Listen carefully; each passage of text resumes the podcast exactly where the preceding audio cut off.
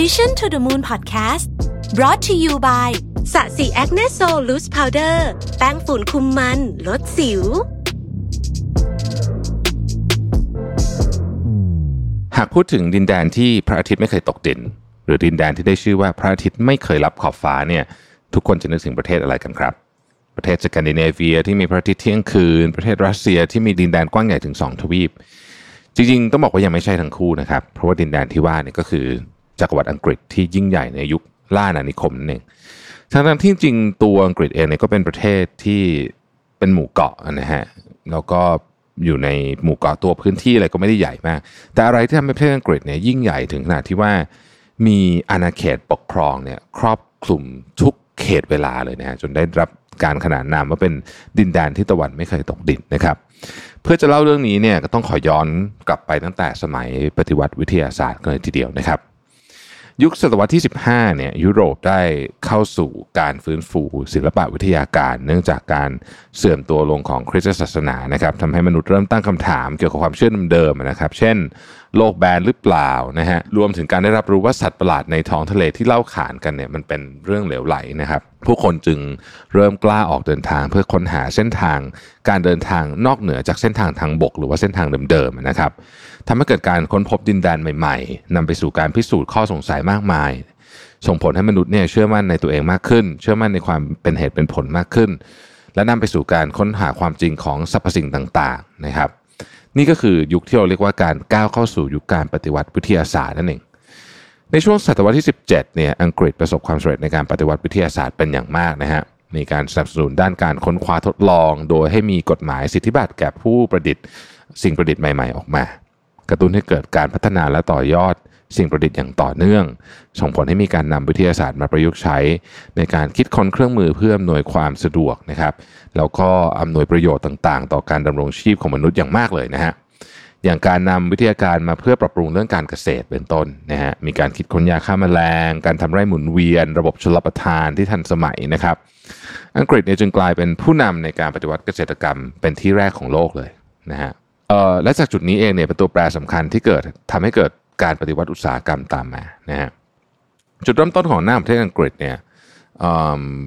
เป็นเรื่องของวิทยาศาสตร์และเทคโนโลยีเลยก็ว่าได้นะครับผู้ใดที่นำหน้าเรื่องเทคโนโลยีเนี่ยก็จะเป็นผู้นำของโลกนะฮะนี่พิสูจน์กันมาหลายครั้งแล้วทีเดียวนะครับ ในช่วงปลายคริสตศตวรรษที่ 18เนี่ยเรียกได้ว่าเป็นจุดเริ่มต้นที่นำไปสู่การเปลี่ยนแปลงครั้งสำคัญด้านเศรษฐกิจของโลกเลยก็ว่าได้ เพราะเมื่อในอดีตเนี่ยนะฮะมีเพียงแรงงานคนและสัตว์ เป็นปัจจัยในการทำงานนะครับจำนวนคนบวกกับเวลาจะเท่ากับปริมาณผลผลิตที่ได้รับ แต่ว่าในปี 1776เนี่ยนะครับเจมส์วัตคิดคนเครื่องจักรไอ้น้ำขึ้นมาเป็นครั้งแรกทำให้การทอผ้าผืนหนึ่งเนี่ยปกติถ้าใช้คนทอนะฮะอาจจะใช้เวลาหลายวันแต่การมาถึงของเครื่องจักรเนี่ยร่นระยะเวลาในการทอผ้าผืนเดียวกันเนี่ยนะฮะให้เหลือ ภายในเวลาไม่กี่ชั่วโมงเอง และนี่เป็นจุดเริ่มต้นของนวัตกรรมต่างๆ ที่เปลี่ยนแปลงชีวิตผู้คนอย่างมากมาย ตั้งแต่สังคมเกษตรกรรมมาเป็นสังคมอุตสาหกรรมนะครับผู้คนเริ่มย้ายไปทำงานในโรงงานนะฮะพื้นที่เมืองเริ่มขยายตัวขึ้นนะครับ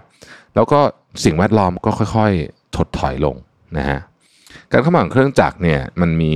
ผลดีในเรื่องของผลผลิตในปริมาณที่เยอะขึ้นนะฮะเวลาก็ใช้น้อยลง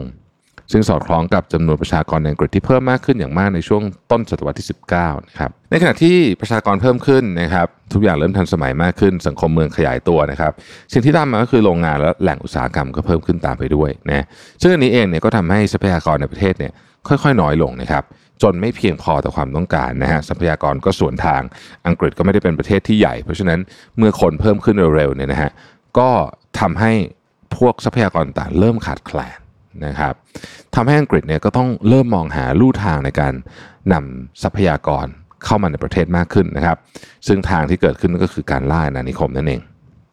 หลังจากอังกฤษสูญเสียดินแดนอาณานิคมอย่างอเมริกา ซึ่งเป็นแหล่งวัตถุดิบสำคัญโดยเฉพาะฝ้ายเนี่ยเป็นในปี 1783เนี่ยนะครับ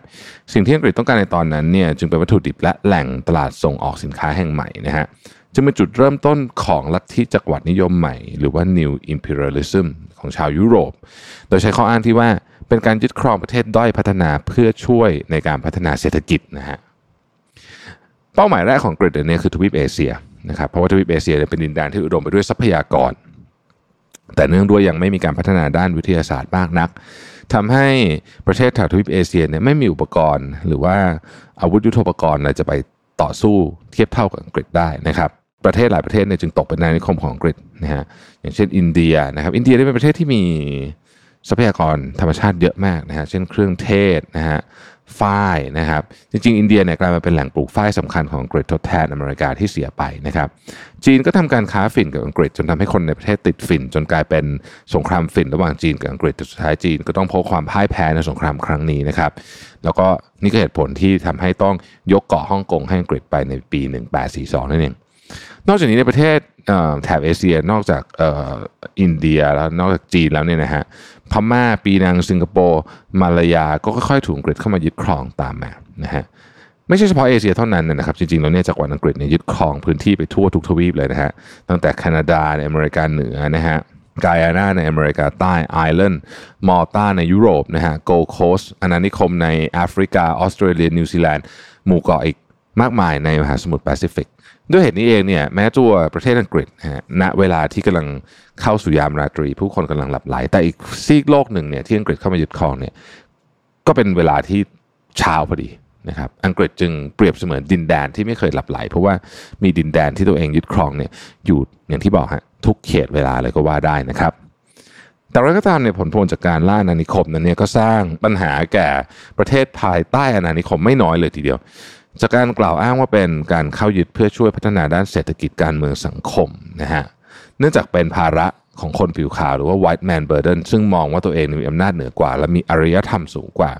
ซึ่งมีสิทธิอันชอบธรรมในการก้าวล้ำเข้ามาสร้างมาตรฐานให้แก่ประเทศอื่น ๆ ส่งผลให้ประเทศใต้นานิคม ถูกลดทอนอัตลักษณ์นะฮะเกิดการกดขี่ชาวพื้นเมือง สร้างความขัดแย้งในประเทศจนกลายเป็น การแบ่งเขตแดนไม่เป็นธรรมนะฮะแล้วก็มีเรื่องของการแย่งชิงปล้นทรัพยากรต่าง ๆ นานาเหล่านี้ผลพวงอย่างหนึ่งของการเดินทางล่าในนิคมเพื่อหาวัตถุดิบและตลาดก็คือการส่งต่อภาษานั่นเองนะฮะในการในการจะติดต่อสื่อสารต้องใช้ภาษา เพราะฉะนั้นการทำการค้าเนี่ยยังไงก็ต้องใช้ภาษานะครับ ภาษาอังกฤษจึงถูก แพร่กระจายทั่วโลกด้วย 4 วิธีการด้วยกันนะฮะหนึ่งก็คือการอพยพย้ายถิ่นฐานของผู้ที่เป็นเจ้าของภาษา ไปอาศัยอยู่ยังดินแดนต่างๆ เช่นอเมริกาออสเตรเลียหรือว่านิวซีแลนด์นะฮะสองนะครับบังคับให้ใช้ภาษาอังกฤษเป็นภาษาราชการ หรือภาษาราชการร่วมนะฮะกับประเทศภายใต้นานิคมนั้นๆนะครับสามเกิดภาษาใหม่ที่หยิบยืมมาจากภาษาอื่นๆหรือที่เรียกว่าภาษาพิจินนะฮะเกิดจากการไม่รู้ภาษากันและกันของเจ้าของเรือและทาสแต่ภาษาดังกล่าวเนี่ย ก็ถูกใช้กันต่อๆไปอย่างรุ่นลูกนะฮะเกิดไวยากรณ์เกิดอะไรต่างๆขึ้นมาเหล่านี้นะครับ จึงถูกเรียกเป็นภาษาอย่างครีโอตอบมาในเวลาตอบมานะฮะข้อ 4 คือบทบาทและรูปแบบของภาษาอังกฤษได้ถูกปรับเปลี่ยนให้กลมกลืนเข้ากับพื้นที่และวัฒนธรรมถิ่นที่อยู่ เกิดการเปลี่ยนสำเนียงนะฮะคำศัพท์วิธีการสะกดนะฮะที่ตามพื้นที่ที่ภาษาอังกฤษเนี่ยแพร่หลายไปในที่สุด แม้ว่าในตอนนี้เนี่ยยุคแห่งการล่าในนิคมจะจบลงไปแล้วแต่อิทธิพลของอังกฤษก็ยังอยู่ผ่านภาษาที่ถูกใช้กันอย่างแพร่หลาย เป็นภาษาราชการกว่า 61 ประเทศทั่วโลกนะฮะแล้วก็ทำให้ภาษาอังกฤษเนี่ยกลายเป็นภาษากลางที่มีการสื่อสารใช้กันเยอะที่สุดและยังเป็นแนวโน้ม จะเป็นแบบนี้ต่อไปในอนาคตนะฮะนี่เป็นสิ่งที่แสดงเห็นถึงอำนาจของอังกฤษที่เคยครอบคลุมไปทั่วทุกทวีปของโลกจากเหนือจรดใต้จากตะวันตกถึงตะวันออกนะครับจะสอนให้เห็นถึงความยิ่งใหญ่ในอดีตของอังกฤษนะฮะ ที่เรียกว่าจักรวรรดิที่พระอาทิตย์ไม่เคยตกดินได้ดีทีเดียวนะครับ Mission to the Moon Podcast Presented by สะสีแอคเนสโซลแป้งฝุ่นคุมมันลดสิว